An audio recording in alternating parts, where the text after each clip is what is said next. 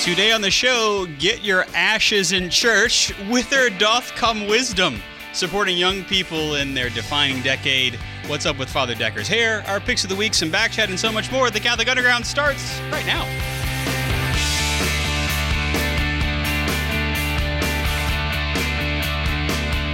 Oh, you heard me right. It's in, it's, it's in fact time for the C U Weekly. We are the podcast that tries to cut through the noise of the digital continent and bring you the topics that matter.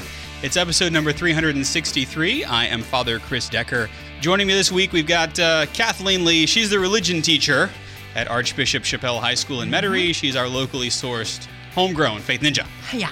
Hi, mm-hmm. Kathleen. Hi. Also, we've got Olivia Galino. She's the Associate Director of Youth and Young Adult Ministry for the Diocese of Baton Rouge, and she's always here. Hey, Olivia. Yes, I am. Hey. she, she, no, not that we wish she'd go anywhere. She's just, you're imminent. She's always she's here. Always and here. she's always oh, here. She's here. There, there's, another, there's another voice you hear, uh, Tyler Trahan, who is the director of the Franciscan experience at the Franciscan Missionaries of Our Lady University. You got it. In you beautiful it. Baton Rouge, Louisiana. Welcome to you, Tyler. Thank you so much. Yes, Glad to indeed. Be here. Yeah, and we've also got to over up in space. I suppose we should go up to the Jeff Star One near Earth orbit satellite to Jeff Blackwell, who is the technical director of that self-same satellite. He joins us. Jeff, good to see you. Good to be here, Father. Yes, indeed. And, of course, Ed Ball's in the ball pit. He's our video Yay. director if you watch us on the video feeds. And uh, he switches all of the video to make it look pretty for all we of like you joining things. Us on video. That's right. And uh, I suppose at the top of the show, we should we should do a callback to uh, to last week's episode, if you're watching us in order. It's three sixty-three this week, so you'll want to go back to three sixty-two, where we were talking about Lenten practices. And uh, I was uh, normally, I, I get a haircut before Lent starts, mm-hmm. because I just let my hair grow, and, uh, and including uh, facial hair, too. Mm-hmm. So we talked about a penitential faux hawk. And uh, I did I did get my hair cut this week, but uh, uh, this was about all I could manage for a penitential faux hawk. So so yeah. if you're joining us uh, on, on the podcast, um, it's not as high as it would have been in high school. Let's put it that way. I'm so impressed. I mean, to me, like, this is run- what's running through my brain. It's the most wonderful time of the year. It's only going to get better. Yeah, as much as we enter into into Lent and, like, we're, oh, you know, pay attention. This is just, like, the highlight. Right. I, every week I come and I go, yes. yes. Because every every week he goes deeper and deeper into uh-huh. the depths of his penance that, that he's chosen, and he's just, it's like scratching at it. It's like, oh, that's true. That's true. So, I love it. So, so uh, can we? Can am I okay with going back to the penitential beard? And can I let my the top of my head return to normal?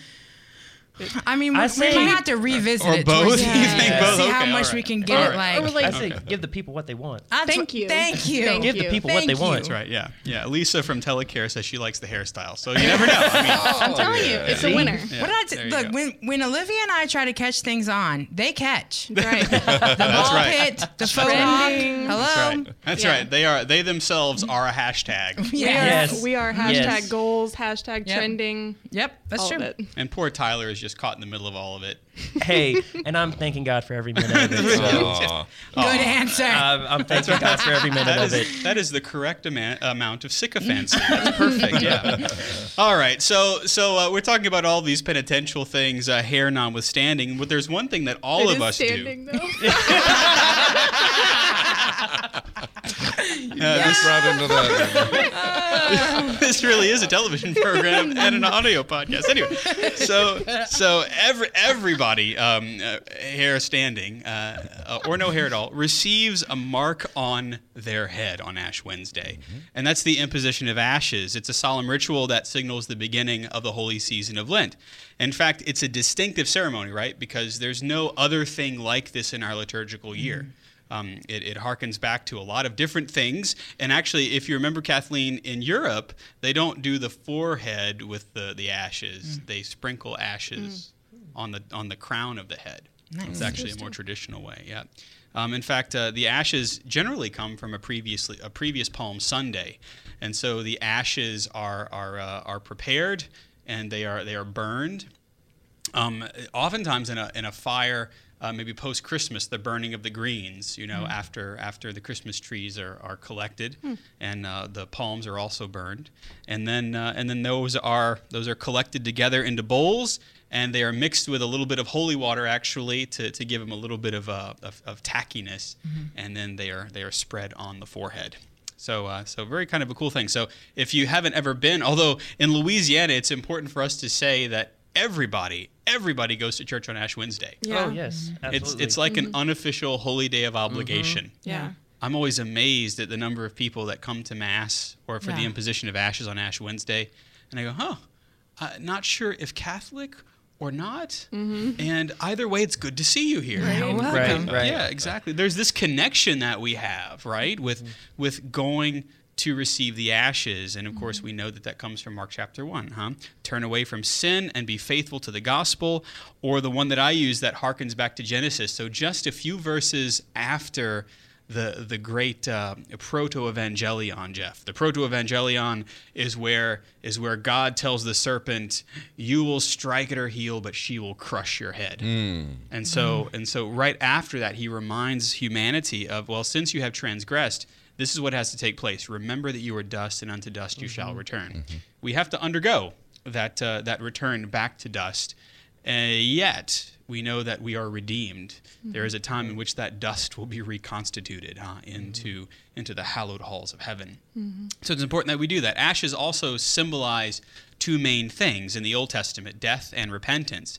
So they're equivalent to dust, right? Ashes are, are a burned up, a carbonified thing, and at some point, Kathleen, you and I will be thin layers of carbon. Oh, man. But it's okay. We got time, right? Yeah, that's, that's right. True. Exactly. Um, oh. Oh. Even Abraham tells God, "I am but dust and ashes." It's a reference to our mortality. Mm-hmm. Jeremiah described death as a valley of corpses and ashes. I know we're just getting right deep into it here. Happy Mardi Gras, everyone. That's right. Happy Mardi Gras. Yeah. And, and ashes are an ominous sign. They are. They remind us uh, of death. In fact, mm-hmm. one of the things that Saint Benedict always says is to keep death always before you. Mm-hmm. Memento mori. Remember one mm-hmm. day that you will die. And and uh, death may come sooner or later, but it surely comes. And one of the things that, that we do during Lent is we are we, we don't shy away from that reality, because we know between now and the time that the Lord calls us home, we've got things to do.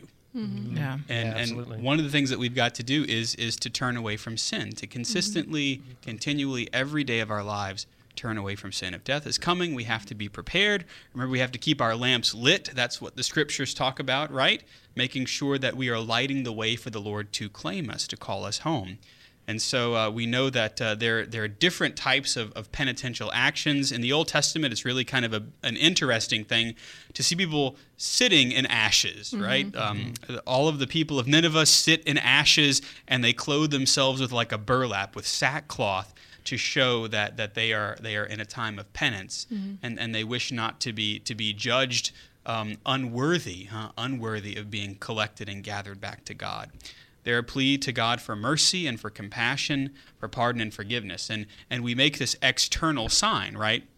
It's always interesting whenever you you look on T V nowadays, you'll see uh, news commentators and people. Uh, Uh, on television with ashes on their head. Mm-hmm. And I always think that it's interesting because p- usually folks say, well, wait a minute, isn't the reading on Ash Wednesday, mm-hmm. you know, whenever you're fasting, whenever you're giving alms, whenever you're praying, don't make it look like you're doing so. And yet yeah, you put right, this external right. sign mm-hmm. on there, you know? Yeah. yeah. And and yet those externals are very, very important for us because they are a reminder of what's happening or should be happening on the inside. Right. Mm-hmm. And Absolutely. that's why we as individuals go in and receive the ashes. Mm-hmm. And I think that's also why people are kind of drawn to Ash Wednesday. Mm-hmm. Mm-hmm. Yeah. I wonder, if, sorry, especially here, since we go hard on Mardi Gras, yeah. if the reality of Ash Wednesday really sets in, and maybe that's a contributing oh, maybe so. reason. I don't know if it's cause or effect, but...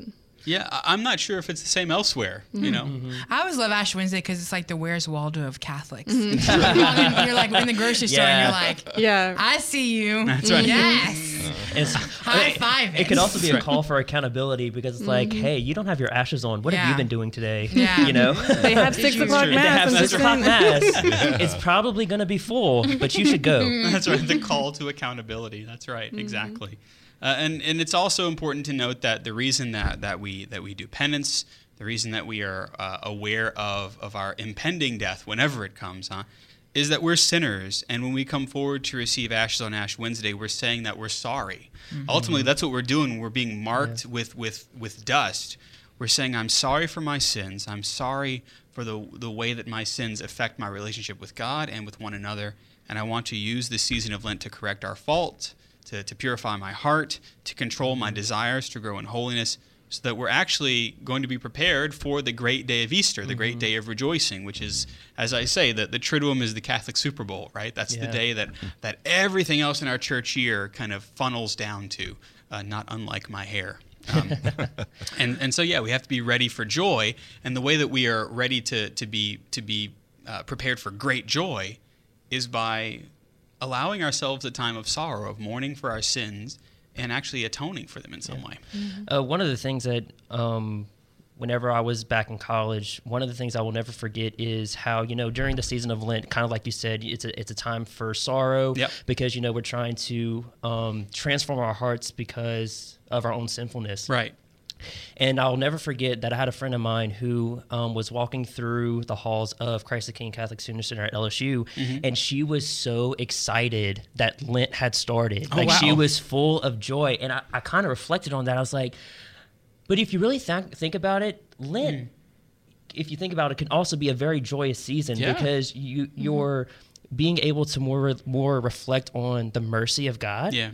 and about how we are preparing ourselves for the resurrection where we were redeemed. Mm-hmm. Um, yeah, sometimes we, we as Catholics who kind of play the home game every day, mm-hmm. we, we go, oh gosh, it's Lent again. What am I going to give up? What am I going to do? Right. But, right. but the flip side of that is there are those who are like, yeah, mm-hmm. I get the chance to really concentrate on this. Exactly. Mm-hmm. And, I mean, it's, it's, and I think for me going into Lent, it's just, it's just such an opportunity to really just for these forty days to put my sole focus on my relationship with Christ in my suffering. Mm-hmm. And for me, I, like I said, I never forget how much that was such a beautiful thing for me to witness. Yeah. Um, it's, so my entire mindset has changed with the season of Lent. Yeah. Mm-hmm. And whenever we witness somebody who is, who is martyring, mm-hmm. who is witnessing to us, mm-hmm. uh, how, how they want their faith to, to grow. Absolutely. Uh, oftentimes, yeah, it does. It, it brings us forward as well. Mm-hmm. It's very true. Very, very true. So, So, uh, so we certainly hope that, that you're going to have a good start to the holy season of Lent, and uh, I, whether it's a penitential faux hawk or, or whether uh, you're, you're giving up something, which is important to say, right? A lot of folks say, well, I don't know why I have to give something up, but but uh, but I'd rather do something. Well, we're Catholic. It's both and, mm-hmm. right? Mm-hmm. I can I can deprive myself of something so that I can grow in uh, in, in Christian virtue.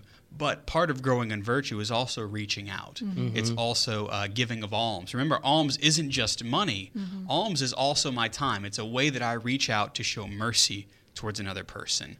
Uh, sometimes I think we, we give alms a bad rap and think mm-hmm. that it's just putting the, the, the nickel or so into the Operation yeah. Rice Bowl. Right. It's it's more than that, yeah. you know. Mm-hmm. And so uh, however you do that, oh, look at this. Joe McLean uh, says uh, it's a good opportunity to do some service projects that we don't normally do, to feed the homeless, to visit a nursing home, et cetera, and to bring your family with you. Joe mm-hmm. McLean, always there on the assist.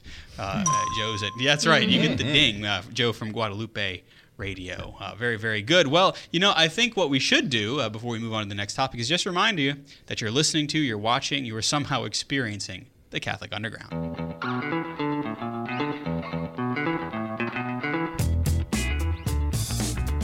Oh, yeah. You are listening to the Catholic Underground. We are online at catholic underground dot t v. I am Father Chris Decker, joined by the inimitable Jeff Blackwell up in space. We've also got our friends Olivia Galino and Kathleen Lee and Tyler Trahan. Uh, Tyler, you know, uh, I've I've been trying desperately to remember to say your name correctly because we tend to we make it we make it a long A sound oftentimes. Yeah, right? yeah, That's it's right. it's really funny because uh, so I'm from an area, a very small town called Lake Arthur, um, which is kind of between Lafayette and Lake Charles. A lot of people um, would refer to as Cajun country, mm-hmm. um, alternative to Houma, um, yeah. Louisiana, and all that area, and. Only within my small little area you'll hear the word Trahan, mm-hmm. but if you go to Lake Charles Lafayette, you'll hear Trahan. Trahan. And so um, whenever I moved to Baton Rouge for school, I, I've always gotten the Trahan and had to kind of, Trahan. yeah, just kind of had to get nerves, over yeah. the mispronunciation, right. you know? It, w- whenever you hear your, your last name mispronounced, does it send like a little shiver up your spine or... You don't at feel first it, it did. At mm-hmm. first it did, but then you just kind of become numb to it. Mm-hmm. Um, you know. Oh. So and now desanitizing I'm, culture one person at right, a time. That's right. Now I am comfortably numb. Yeah, our picks of the week are coming up uh, in a little while. We've also got a back chat for you, time Ooh. permitting. But but first, we want to talk a little bit about wisdom. Remember, it's it's the holy season of Lent that we're that we're getting ready to experience. And it's a time that's tied up with our baptism, but also wanting to grow in wisdom. Right. And I love this topic, especially because of what you were talking about earlier, Father, about um, how we use Lent as a time to kind of contemplate death. And what I was thinking about as you were talking is, like, that's what Plato's project Through the Mouth of Socrates was. You know, yeah. his, his idea of philosophy was that it's a preparation for death, which is a really, like, horrible way to start your philosophic studies. So, like, don't maybe mm-hmm. begin there. Maybe, like, go with something a little easier first. But That's that's what he says the philosophical project is. It's just to prepare for death. And what does that mean? It means becoming good human beings. It that's means right. practicing a moral life. I mean, really everything kind of funnels down to the moral life. Right. Philosophy um, is the love of, of wisdom. Exactly. And, and the love of wisdom is also the love of the human experience. Exactly, yeah. yeah. And um, so I love this topic of wisdom because, like virtue, it's something that we're supposed to acquire. That's also a very, like, Platonic and Aristotelian idea. It's not built in necessarily, yeah. right? Um, I think the capacity for it is built in, and mm-hmm. I'll talk about that in a little bit, but it's something that you have to work on. It's like a habit. Um, well, even our Lord experienced that, right? Mm-hmm. He, he grew in grace and in wisdom. Exactly, yeah. Mm-hmm. So if it's good enough for our Lord, it's good enough for us. um, but yeah, and the call to wisdom is really explicit in Scripture, and, and, you know, almost annoyingly so in the Old Testament, which is not annoying because I love the Old Testament. But think about, like, the Psalms, especially Proverbs. You hear this call to wisdom over and over again because Lady Wisdom is a, it's a personification of what we now know as the Holy Spirit. Mm-hmm. Um, and so she has a prominent role in a lot of these um, proverbial writings in the in the Old Testament. To say nothing of the Book of Wisdom. Exactly. Right.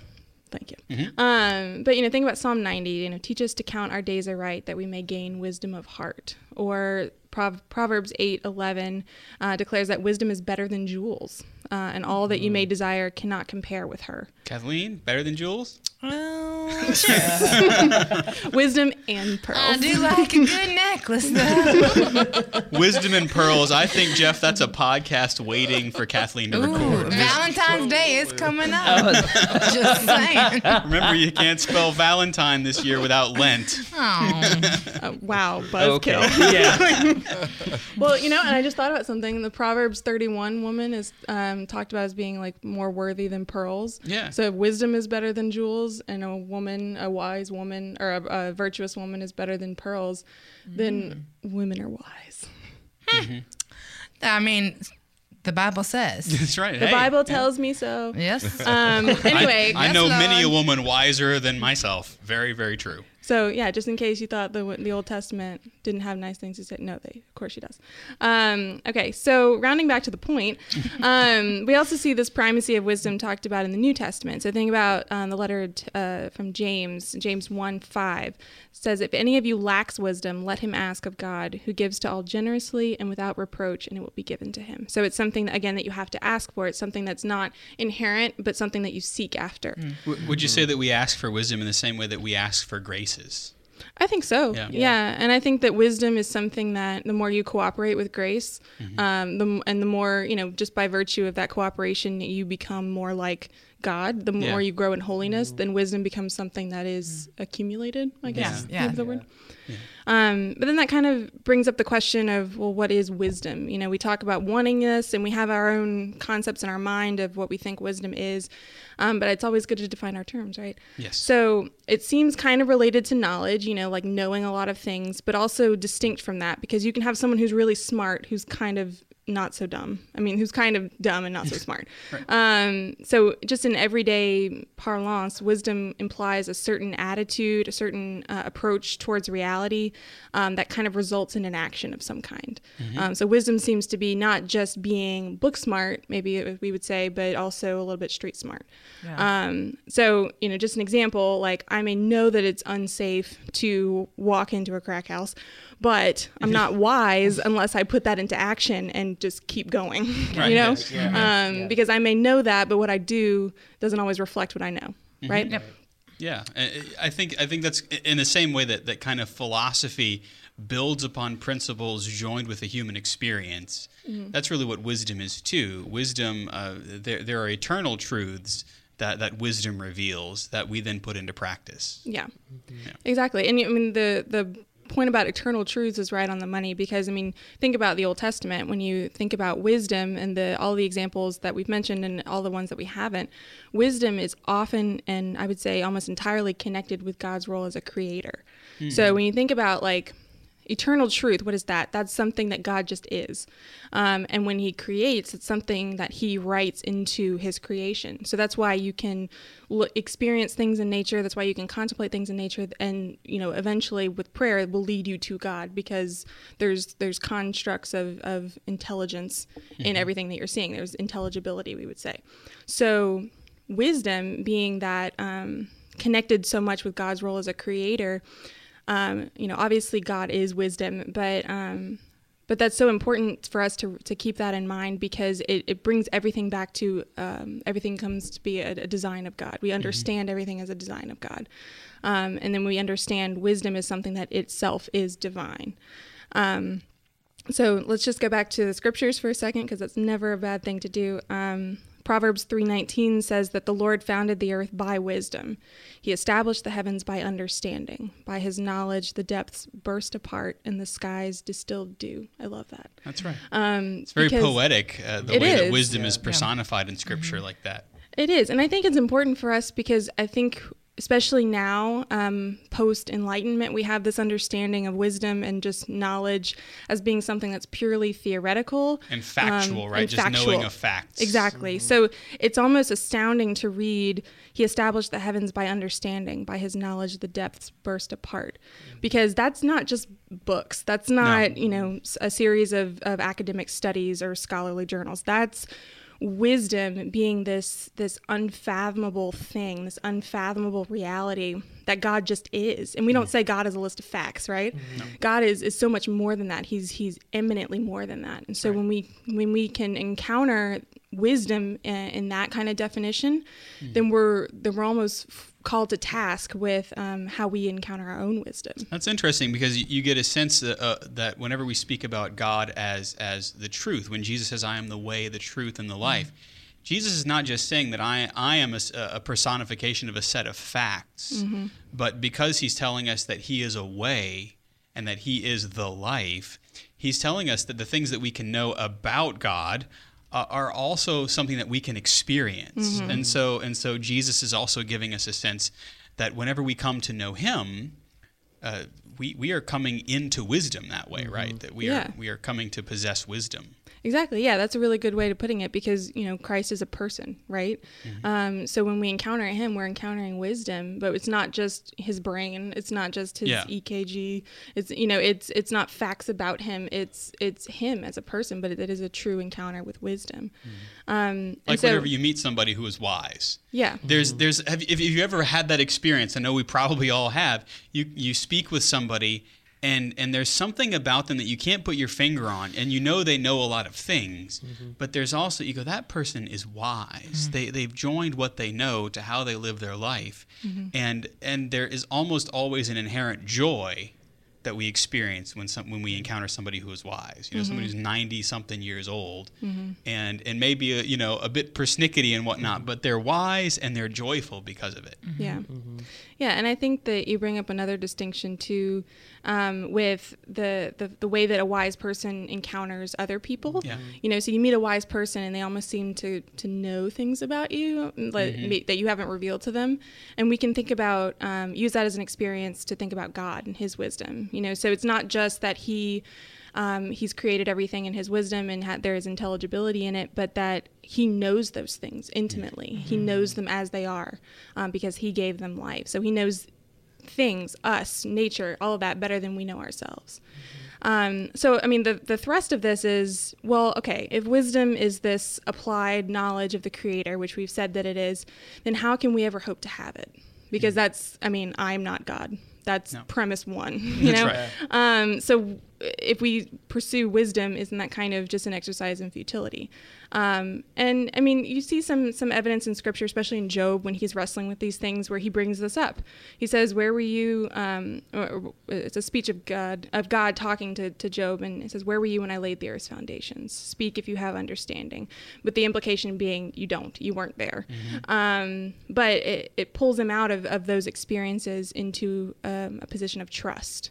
You know, so Job is struggling with all of these horrible things that have happened to him. Mm-hmm. And God says, you weren't there when I laid the foundations of the earth. Right. There's but more I here. Was. Yes. Um, and what he's doing is, and really what the, the whole point of this conversation is, you know, how do we begin in wisdom? How do we begin to pursue wisdom if that's something that we're supposed to do?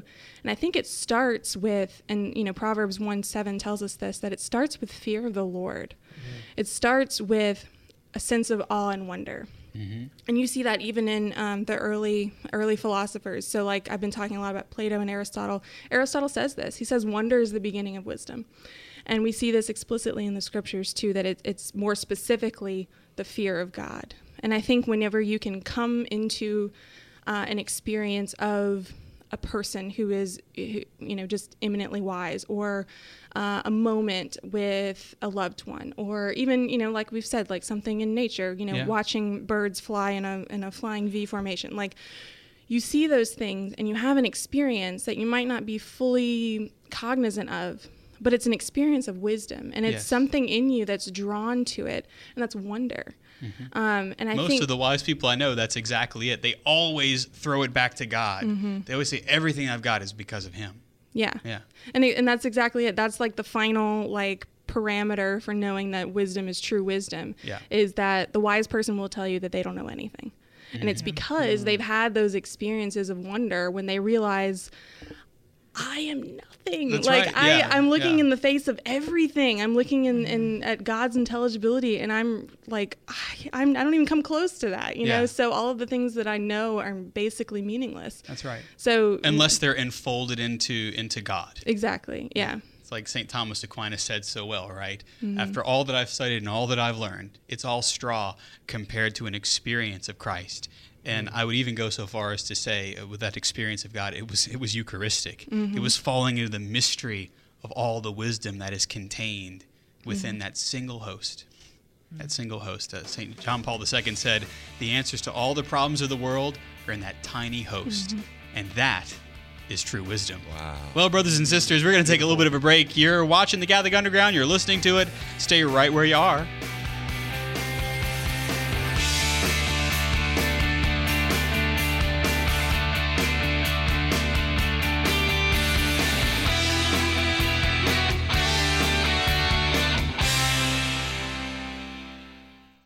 A prayer for vocations. O God, who wills not the death of a sinner, but rather that he be converted and live, grant, we beseech you, through the intercession of the Blessed Mary, ever Virgin, Saint Joseph her spouse, and all the saints, an increase of laborers for your church, fellow laborers with Christ, to spend and consume themselves for souls.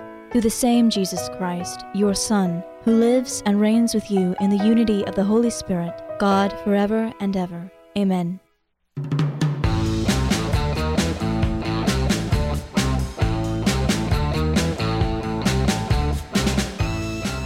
Yeah, yeah, welcome back. You found The Catholic Underground with me, Father Chris Decker, joined by Olivia Galino, Kathleen Lee, Jeff Blackwell, Tyler Trahan, and our picks of the week. Uh, they're coming up, but also some back chat. But, you know, we have a nice little think tank that we'd like to engage in because, as you know, well, actually, we, we have um, really kind of a nice wide swath of age groups, uh, mm-hmm. including Jeff, right? See? That's right. Exactly. That must be wise because, as Olivia was saying, you know, if you know nothing, you must be wise. Okay, I know nothing. Yeah. And so we wanted to talk a little bit about about uh, the church and young people. Yeah. And uh, and there's this there's something, Kathleen, now called the defining decade. Yeah, and I you know I've been thinking a lot about young adult ministry. And you know how you like roll something around in your head for a while, and then you find something that just somebody else has put exactly what's rolling around in your brain into some organized, eloquent thoughts. Usually it's Olivia for me. Yes, yeah. Right. Well, I found this article um, by Jonathan Lewis at Catholic Philly dot com. Um, and, and he's talking about, like, what is young adult ministry? What does it mean, and what does the church do do with it? And if you've ever worked with young adult ministry, um, it's a little bit of a hot mess. I yes. mean, you're Word. talking about people from eighteen to thirty-nine. You're talking about young professionals, people who are married, people who are discerning religious life, people who are who are in school, out of school, way out of school. Mm-hmm. eighteen to thirty-nine, we often don't think about that for youth or young adult. Yeah. No. Like, we, that's that's a pretty wide. That's two decades. I'm it's still huge. a youth then. Yeah. yeah. I'm, and I'm thirty-nine. The phone tells us so. Yes. And so so Jonathan Lewis at Catholic Philly talks about this um, this uh, author, Meg Jay. Um, she wrote The Defining Decade, and she claims that our twenties are the most defining decade of adulthood.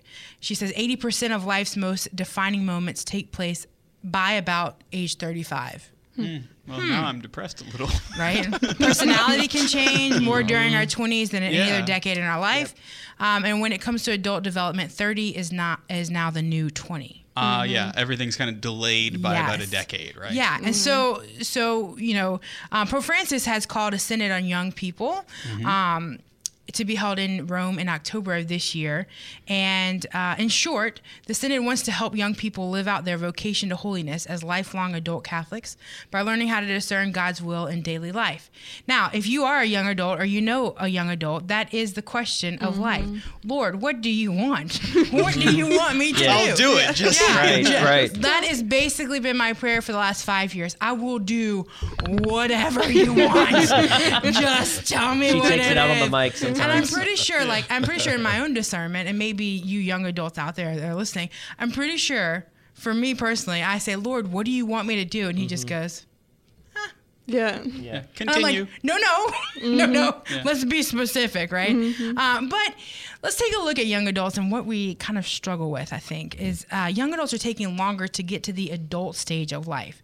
Look, if you're thirty-nine and you're still considering yourself a young adult and and disconnected from that idea of being an adult, mm-hmm. right? Because a lot of times we're like, oh, no, no, they're just a young person. Mm-hmm. No, dude, you're thirty-nine. Like, I realize that as I get closer to thirty-nine, there are some places I cannot shop anymore. Yeah.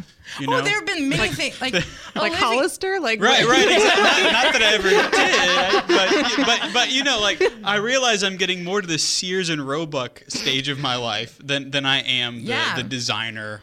You know, well, shirt. We were talking yeah. before yeah. the show about how, like, you know, down here in the South, it's Mardi Gras season, and mm-hmm. how, you know, Friday night I was looking forward to watching my um, my master's lectures and cleaning my apartment, and all my friends are like, "We're going to the parades." I'm like, "Good for you." Yeah.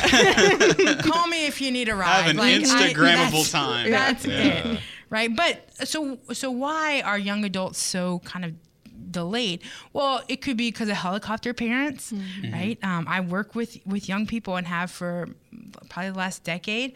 Um, this is this is very true. Like, and helicopter parents, to to define that, those they're, they're there for certain parts of their children's life and then not others. Is that what you're saying? Well, no, it's it's more like um like you know when I was in, so for example, when I was in high school and I had a a, a problem with a teacher, mm-hmm. my mom would say, go talk to your teacher. Mm-hmm. Yeah. As a teacher, I get more emails from parents than I do from, from kids who are in my class, right. mm-hmm. and that have an issue. You know, and it's like they are they hover, they hover, mm-hmm. they hover, and everything that you know that their child does. Well, that's not fair. This isn't. I you know, see. And so they're always interceding yeah, for them yeah. rather than right uh, and making excuses for them, and okay. you know, um, mm-hmm. and and you know, it's all done.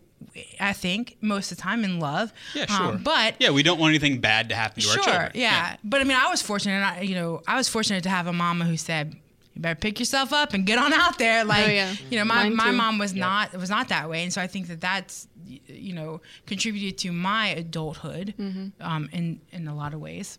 Yeah, know? well, yeah. it just it's part of like being a teenager, is being kicked out of the nest in small ways, right. like. Yeah, sure. you have a doctor's appointment? All right, you need to call and tell them that yeah. you're you're going to be late, or you need to call and tell them that you're going to do there. I don't yeah. care if you don't like talking on the phone. Yeah. yeah. You know, little things like that.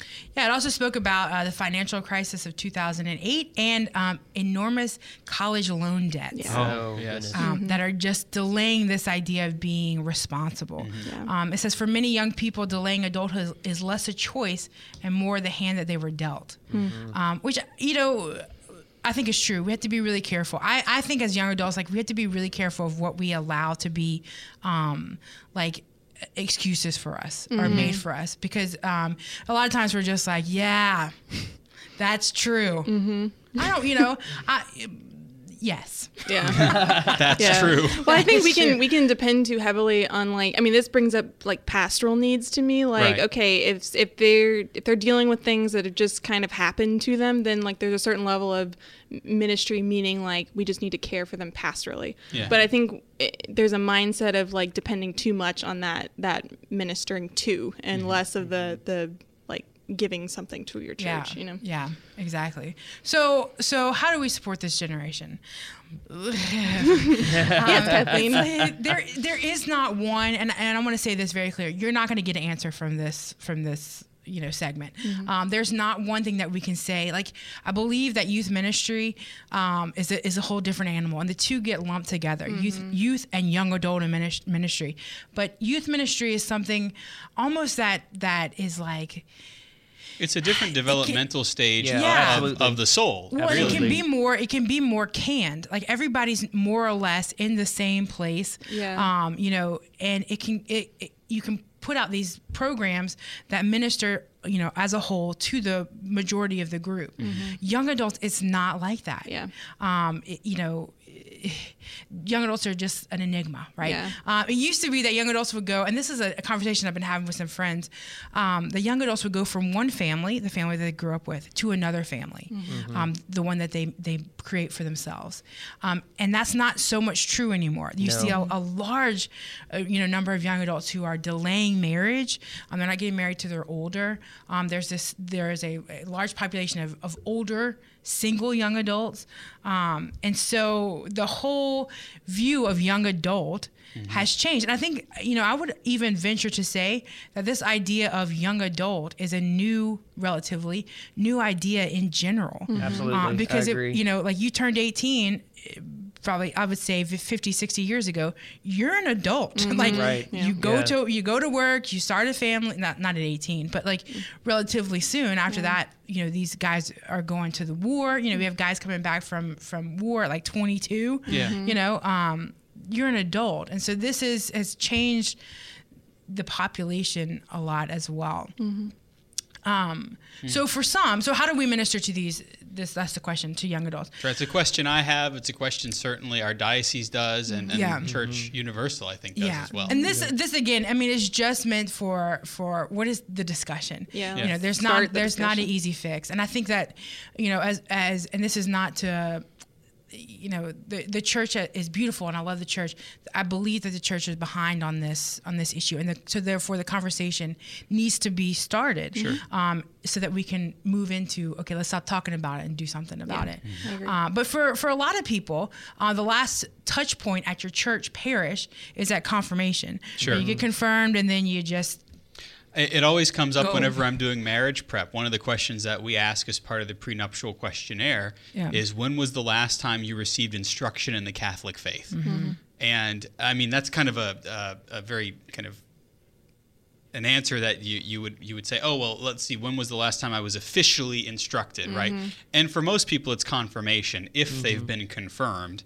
But I, I've only, I think, maybe once had a person who said, oh, well, well, I mean, I go to the young adult thing, mm-hmm. you know. Uh, every yeah. other every other month or whatever. Mm-hmm. And and so there's a sense of some ongoing yeah. uh, instruction in the faith, if you will. Yeah. Mm-hmm. And so so so then the question is, where do young adults fit in in the church parish? And right. this is what I want to look right. at today, is a church parish, um, because there there is there is programming out there for young adults. Um, it is it is few and far between, I would venture to say. Yeah. Um, but when you look at the parish, there's almost, in my in my view, Um, nothing yeah. in the parish. Yeah. Um, and, and, you know, Jonathan Lewis says that when parents see that ministry does not exist for their kids, they advocate. We mm-hmm. need to start a youth group. You know, mm-hmm. we need to go on, on mission trips. We need to do this and that. But when young adults don't find a relatable community, they walk away quietly. Yes. Yeah. Mm-hmm. And there's nobody, there's nobody saying, what about for our young adults? Yeah. Mm-hmm. Um, You know, and so so back to this synod, right? The synod has been called a synod on, on youth, when in reality, it should be called a synod on young adults. Mm-hmm. When you look outside of the United States, youth, when they talk about, you know, World Youth Day, right. yeah. it's really... It's not young, middle school. Yeah, yeah, it's more young adults. Mm-hmm. Um, and so um, there are a lot of resources out there for teens, but there's not a lot out there for young adults.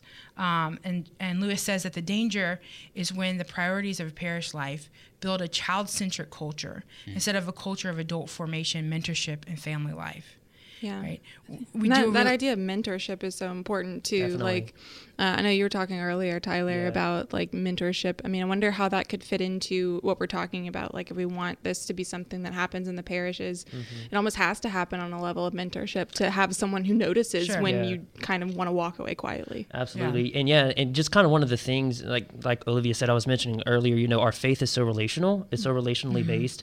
Um, and I just recently um, read an article about mentorship on a conference I just went to, and I was talking about, uh, or the article was talking about how um, part of it, in you know, kind of getting those young adults who you see want to stay involved um, and want to participate in that ministry is calling them out on those gifts. Mm-hmm. Yeah. On um, if you see that you have a need in your parish that you need more catechists, which is what a lot of parishes yeah. are in need of right that's now. That's actually that's um, actually your experience, right? And that's yeah. actually yeah. my experience. You yeah. know, our, you, we were in need of. Um, I was in wanting to become involved in a church parish, and so um, I went out and seeked it. I mm-hmm. said, you know, I really want to teach catechism, and I had a friend of mine said, yeah, we need catechists, and so um, I was able to be put in that position. Mm-hmm. But maybe um, that's not everybody's gift. But that's gift. not everybody's yeah. gift. That's not everybody's sure. gift, but that's also not the case. Mm-hmm. You know, how frequently do we have young adults that are going to actually come up to somebody and say, hey, I want to teach catechism? You don't yeah. really yeah. see that a lot. Um, and so I think for us who are involved in ministry um, is attempting to see those young adults who have those gifts. Mm-hmm. And part of mentorship is is that invitation. Yeah. yeah. Is... I see this gift in you, and I have a place where you can cultivate and use that gift. Mm-hmm. Yeah. Um, and that's a challenge for me uh, as as a priest mm-hmm. to to kind of always be scanning. We're, we almost always as priests do that with uh, with, with young people. Like, oh, that's a she, she's a very good altar server. Mm-hmm. What what's yeah. next? Yeah. He's really good at altar serving. He's really really good at ushering. Sure. He's really right. he's excellent in the youth group. He's very involved. Mm-hmm. So mm-hmm. so what next? You know, we see that in our in our. Uh, full-fledged adults, right? Right, you know? right. Like, oh, well, so-and-so loves to lecture, they're really good. And and so I actually have to to think a little bit in that bracket, if you will, mm-hmm. of, wow, I, I saw so-and-so, they they came home from college, or or um, all of a sudden I see this young family in yeah. my parish. Right. Uh, what it, can I can I kind of ask the Lord for that ability to kind of key in and see what it is they're doing and doing well? It sure. is, it's a challenge, yeah. mm-hmm. and it's in because it's one thing is you know inviting those young adults to come and be involved in the parish, but we can't forget about the question on how are they ministered to as well. Yes, sure. um, because you know. Part of it is you know you want those talented, gifted young adults to come and minister in your parish, but we can't forget that they still need to be formed as yeah, well, mm-hmm. you know, because right. we still go through a lifetime of formation. So we, we have to make sure that we get those two together. Yeah. Mm-hmm. Well, you know, what I've been thinking is that, you know, we, we have this great, you know, youth ministry in a lot of parishes. Yeah. And by the time that, the, that, you know, a young person is confirmed, we send them off to college ministry. Good luck to you. Right. Mm-hmm. And then we send them off to maybe a diocesan young adult ministry. Mm-hmm. Um, but Lewis says this, and it's so important. He says, it's no longer sufficient to walk young people to the threshold of adult faith, mm-hmm. but to accompany them through it. Mm-hmm. Mm-hmm. And so what can we do? What can a parish do? Well, he suggests four things. One, some of these we've talked about, but one, uh, listen to the needs and interests of young people through one-on-one conversations or listening sessions. Mm-hmm. What do you, what do your young adults want? L- let them know that you are listening to them. Have your, mm-hmm. your parish priest and some parish leaders sit down with them and say, what can we do? What can we do for you specifically? What do you want? Second, invite young adults to represent key leadership areas of parish life. Mm-hmm. This yeah, is important. Yeah. This means that parish administration, like parish boards and parish, all this kind of stuff that, you know, is full of people who have been part of the parish forever, you're going to have to let young people in. Mm-hmm. And that's okay. Mm-hmm. It's, it's, it will be a beautiful gift for you. Even right? if the young person is your priest. Yes. yes. Yeah. Uh, yeah. You know, there, there's that's truth true. to it. It, it really is. Absolutely. Yeah. Yeah. Third, uh, he suggests build friendship into all touch points of parish life that continue beyond the celebration of the sacrament. Yeah. They're they're coming back for marriage. They're coming back for baptism. How are we building these relationships mm-hmm. that, you know, are, exist between the sacraments? Beautiful. Mm-hmm. And number number four, actually five, I'm sorry. Fourth, he says mentor a young person or young people. Everyone, no matter their age, can reach out and invest in mentoring someone else. Mm-hmm. Yep. And lastly, he says offer small groups as young adults or intergenerational formation. Yeah. Mm-hmm. This is important. Yes. Y'all, that young adults can be assimilated, maybe is the right word, mm-hmm. into adulthood, sure. mm-hmm. right? You don't want, I don't want to be thirty-nine hanging on to young adult ministry going, but I don't know how to be an adult in mm-hmm. the church, mm-hmm. right? There, there needs to be this intergenerational thing. Mm-hmm. And so I, I, I think the parish needs to be the home of the young adult, no matter where they go, yeah. uh, someplace they can always come back to, and that they always, from comfort, from, from baptism to death, right? Yeah. They feel like this is home. Mm-hmm. Yeah. And no matter where they go, they can always come back to their parish, mm-hmm. right? And be accepted, be loved, be be welcomed. But I also want to suggest this to, to young adults out there. Mm-hmm. Young adults, we cannot sit here and say, give me, give me, give me. Yes. I need, I need, Absolutely. I need. Absolutely. If you don't Absolutely. get up and do it yourself, you have to go, like, you can't go to mass and say, or go to church and say, well, this church doesn't offer me anything. Does it offer you the Eucharist and the sacraments? Okay, then that's Ouch. all you need. Mm-hmm. Yeah, That's you all you it. need, yeah. right? And and, and please rest, come to your priests. Yeah, please. The yeah. rest will come, but we cannot we cannot say as young adults, because we are a generation that does this. I admit, mm-hmm. right? Well, this you're not catering to me, mm-hmm. boo boo. Like Jesus is calling you, right? Yeah. And yes. and and he's calling you to the Eucharist. He's calling you to the sacraments. And no matter what, you know, crawfish boil or bowling night or whatever Bible study that is not present at your parish does not give us an excuse to say, no thanks, Jesus, I'd mm-hmm. rather not, right? Yeah.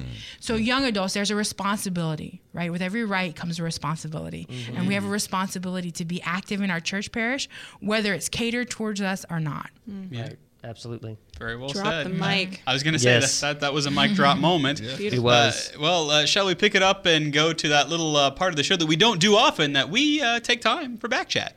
Back Chat. At Catholic Underground dot com. Alrighty, yeah, this comes from Sister Maria Magdalena C S S F. Uh, we, we're just going to switch back over to, to the camera. I think that, that I'm on, at least I hope so. Um, there I am, and uh, let's see, here we go. Uh, I, I do not often get a chance to see your program, she says. I was home today, sick, just finished the Divine Mercy Chaplet, then the International mm, Rosary beautiful. on E W T N, followed by the Litany of the Sacred Heart before the Blessed Sacrament and Exposition. Sister, you have yeah. been busy uh, while you were sick, she I says. What when she it does went, when she's well. I know, really, yeah. It says, when it went to a children's program, I changed the channel and found your program. I saw the king cake and immediately began to drool. Us to, you know, Olivia made a king cake today, sister. She did. Yeah, she says she first experienced king cake at her first Mardi Gras celebration while participating in an inter-novitiate program, she says, which was fabulous, by the way.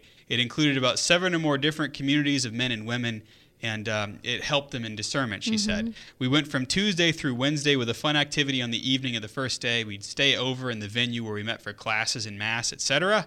And the director of formation had their own gathering, and we, the novices, would also have our own gathering. And she says, I must say we had a blast. Mm-hmm. So the Mardi Gras celebration was coordinated by a novice from New Orleans. She made a delicious jambalaya and gumbo, oh, so her yes. first taste of it. And then, of course, had king cake uh, and told us the story, told them the story of the king's cake. Mm-hmm. And then in all capitals, Sister says, we even had a parade from the lineup of cars outside in the circle of the place where we stayed. From the trunk, they threw yeah. us beads. Yeah. Uh, Sister, it sounds like you got like the full Yeah, yeah she did. Yeah, the full From the New gumbo to the parade. Exactly. It's a little mm-hmm. bit of everything. Nice. She says, we had a lot of fun. Uh, P S Some of us left, but those of us who stayed, well, I am one of them, twenty-seven years, she says, in a religious life. Praise Love God. you, Jesus, she says. Mm. Praise uh, God. Sister Maria, well, uh, we do a see you tip of the hat to you or mm-hmm. tip of the faux hawk to you today. Um, she says, thanks for being on the air. Well, we're happy to be on the air, and and what a beautiful thing it is uh, that you got the full New Orleans uh, Mardi Gras Absolutely. experience, yeah, sister. So, awesome.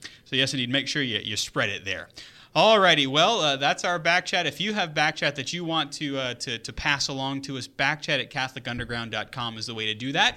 Or you can go to facebook dot com slash catholic underground. Or for that matter, you can go to Twitter at cathunderground.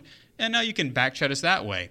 But, you know, uh, we do have another part of the show that uh, oftentimes we enjoy as well. It's that part of the show that we like to call... The C U Pick of the Week. All righty. We're having a lot of fun on the show. It's amazing. A one change of a hairstyle could just change the whole dynamic. I don't know. Anyway, uh, yeah. So, hey. Uh, That's uh, going to be next. I know, really. Uh, I don't want to know, actually. We'll think of that. Yeah, how about your pick of the week there, Kathleen? All right. Well, this is, um, I kind of avoided this because I was not super excited about it, but The Greatest Showman. Mm. Have you seen this? Mm. I have not yet, oh but I've heard gosh. it's great. The fact that I, I haven't seen oh, it is... I've seen it, it twice. It's, it's yes. I've heard it's, it's such excellent. a good movie. It is yes. such a good movie. It's it's very... It's a musical. I love a musical. The musical, and, a musical. It, and it's a musical that's not like a classical musical. It's Quiet some, Olivia, I hear your thoughts. She doesn't some, like musicals. Thank you. But oh my gosh. I, I can appreciate I don't a good know this movie. About you. I and I trust Kathleen's judgment. Good day, Olivia. uh, no, I said good day. Yeah. I said good day. Anyway, it's it's starring Hugh Jackman, Zac Efron, mm-hmm. Zendaya. Zendaya. Zend- so he, excuse me. Zendaya. I'm an older young adult. I don't know. Yeah. um, Tyler's and, hashtag is yeah, younger. And, and Michelle yeah. Michelle Williams. Um, I believe it's it's it's based on the life of P T Barnum. I believe mm-hmm. it's loosely based. Mm-hmm. Yeah. Um, yeah. From what yeah. I have read, uh, but it's beautiful. It's it's um it's beautiful commentary about uh, relationships. About it it commentates commentates. That's a word. Commentates. Go ahead. Okay. Sure. It comments, on yeah. on issues that we are are dealing with today. in society um mm-hmm. but that were relevant, you know, in the fifties, forties, thirties, whenever P T Barnum was. Uh it's got awesome music, it's got great visuals, mm-hmm. it makes you want to like jump out your seat, and I like I laughed out loud and oh. and cried a little bit, don't tell anybody, but uh I did. Beautiful beautiful mm-hmm. I believe it's still in theaters. And the cast is spectacular. Cast is spectacular. I love the cast. The soundtrack is phenomenal. Awesome. I, I believe that Kathleen also jumped out of her seat at certain points. If I if I know Kathleen. Yep. yeah. We need to go see a musical together because I would be the same way. Yeah, this is so That's good. Right. So good. So, All right. The Greatest Showman. See okay. it. Okay. Love it. Excellent. Uh, uh, how about Olivia? Olivia, your pick of the week. Yeah, and as always, it's a letdown after Kathleen. When are you going to pitch it to me first? I should. I should I should change Gosh, that. Gosh, yeah. getting like self-esteem issues over here. Um, So my pick of the week is actually something, um, it's called the Google Nick Collection, N I K. Nick. Okay. I don't know how you Nick, pronounce that. Nick, um, okay. Nick, Nick, Nick, Nick, Nick. No. I need to um, load again. Hashtag nineties. Big Fat Greek Wedding. yeah. So this is a, um, it's like a plug-in, okay. excuse me, that you can put into different like photo editing software. So like Lightroom, I put it in Photoshop. Ah. And the reason that I did so is because I was having trouble with, I was editing photos yesterday, um, sitting at home alone during the rain. I'm with you, Kathleen. and yeah. um, and I needed my black and white to look a specific way, and I wasn't yeah. getting that just with the presets and everything in Photoshop and the different filters. So I downloaded this, and it's it's almost like a like uh like a dark room. Oh, okay. um, and it's not okay. just for black and white. You can do like different analog effects, H D R. It has a lot of different capabilities, um and it's just something that's built in once you download it into, it lives in the Google. It lives oh. there. Um but it's extremely d- easy to use. I didn't have to do any kind of tutorial or anything, and nice. uh, I was super happy with the photo that was produced from it, um because it was like taking my photo to a dark room and being able to manipulate it exactly how I wanted it, so without spending an hour and a half trying to do it. Let me say that. So yeah, the Google Nick Nick collection is my uh, pick of the week. I know it's a very like niche pick. No, but I actually, I, some I love of you these out there, yeah. yeah if you do no. like D S L R photography and photo editing as your jam, mm-hmm. have fun with it, because mm. it was a, it's a good time. And we're always looking for that next thing in photography that's and right. graphic design, stuff like that. So that's right. I got you. Yeah. That's very cool, J- Jeff. Uh, Yeah, What's since, your niche? Uh, uh, it's the most wonderful time of the year. Uh, the uh, how about the top Lent apps for twenty eighteen? Yes. Catholic Aptitude. I see it? what Catholic, they did yeah, there. Catholic yeah, Catholic Aptitude dot org has put together quite a list to help you this Lenten journey.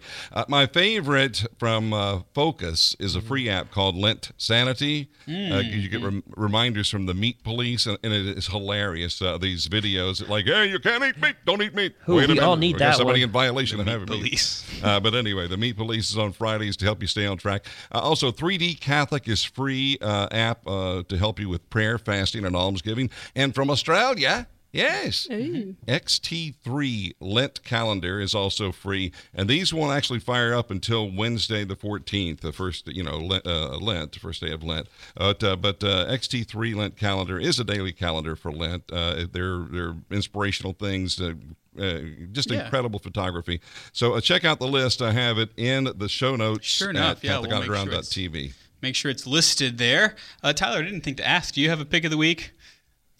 Um, well, to be quite honest, considering that I was asked to be on the show about thirty minutes before airing, I tell you what, your pick of the week should be what's coming up this summer.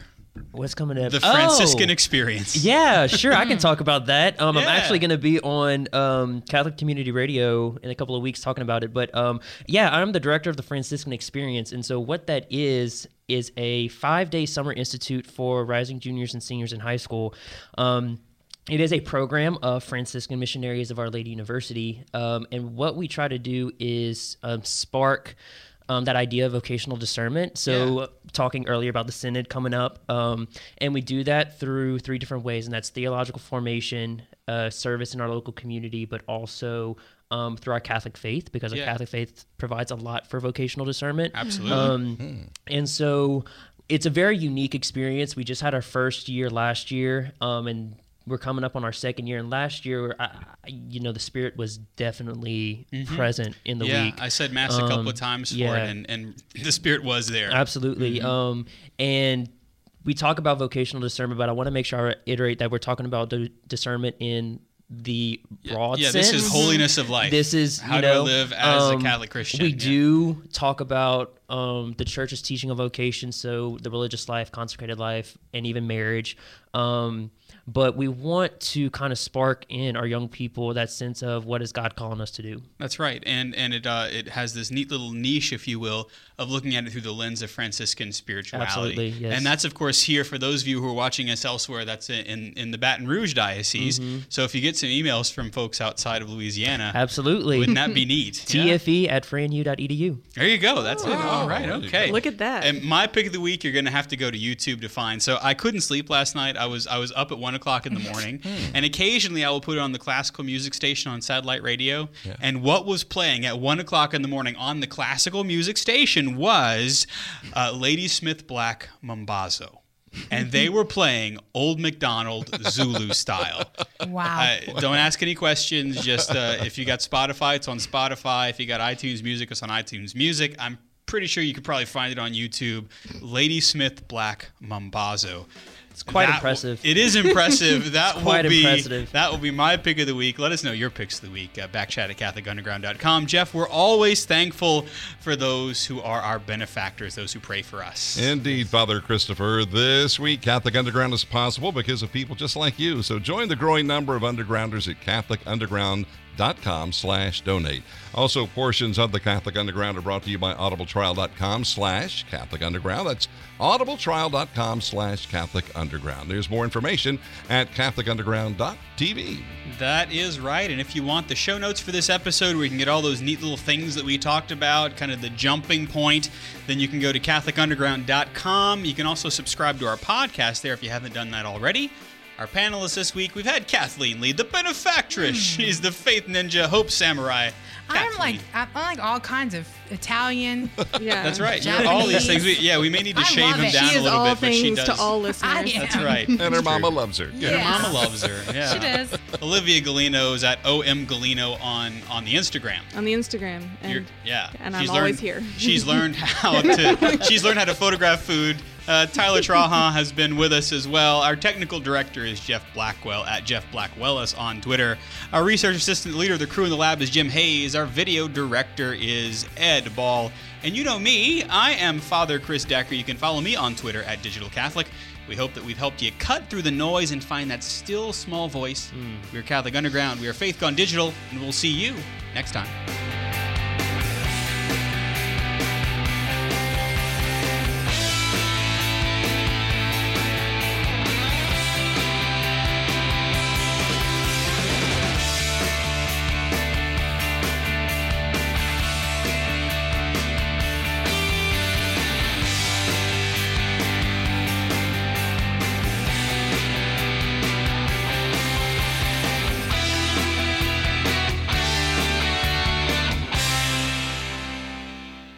from the Catholic Underground.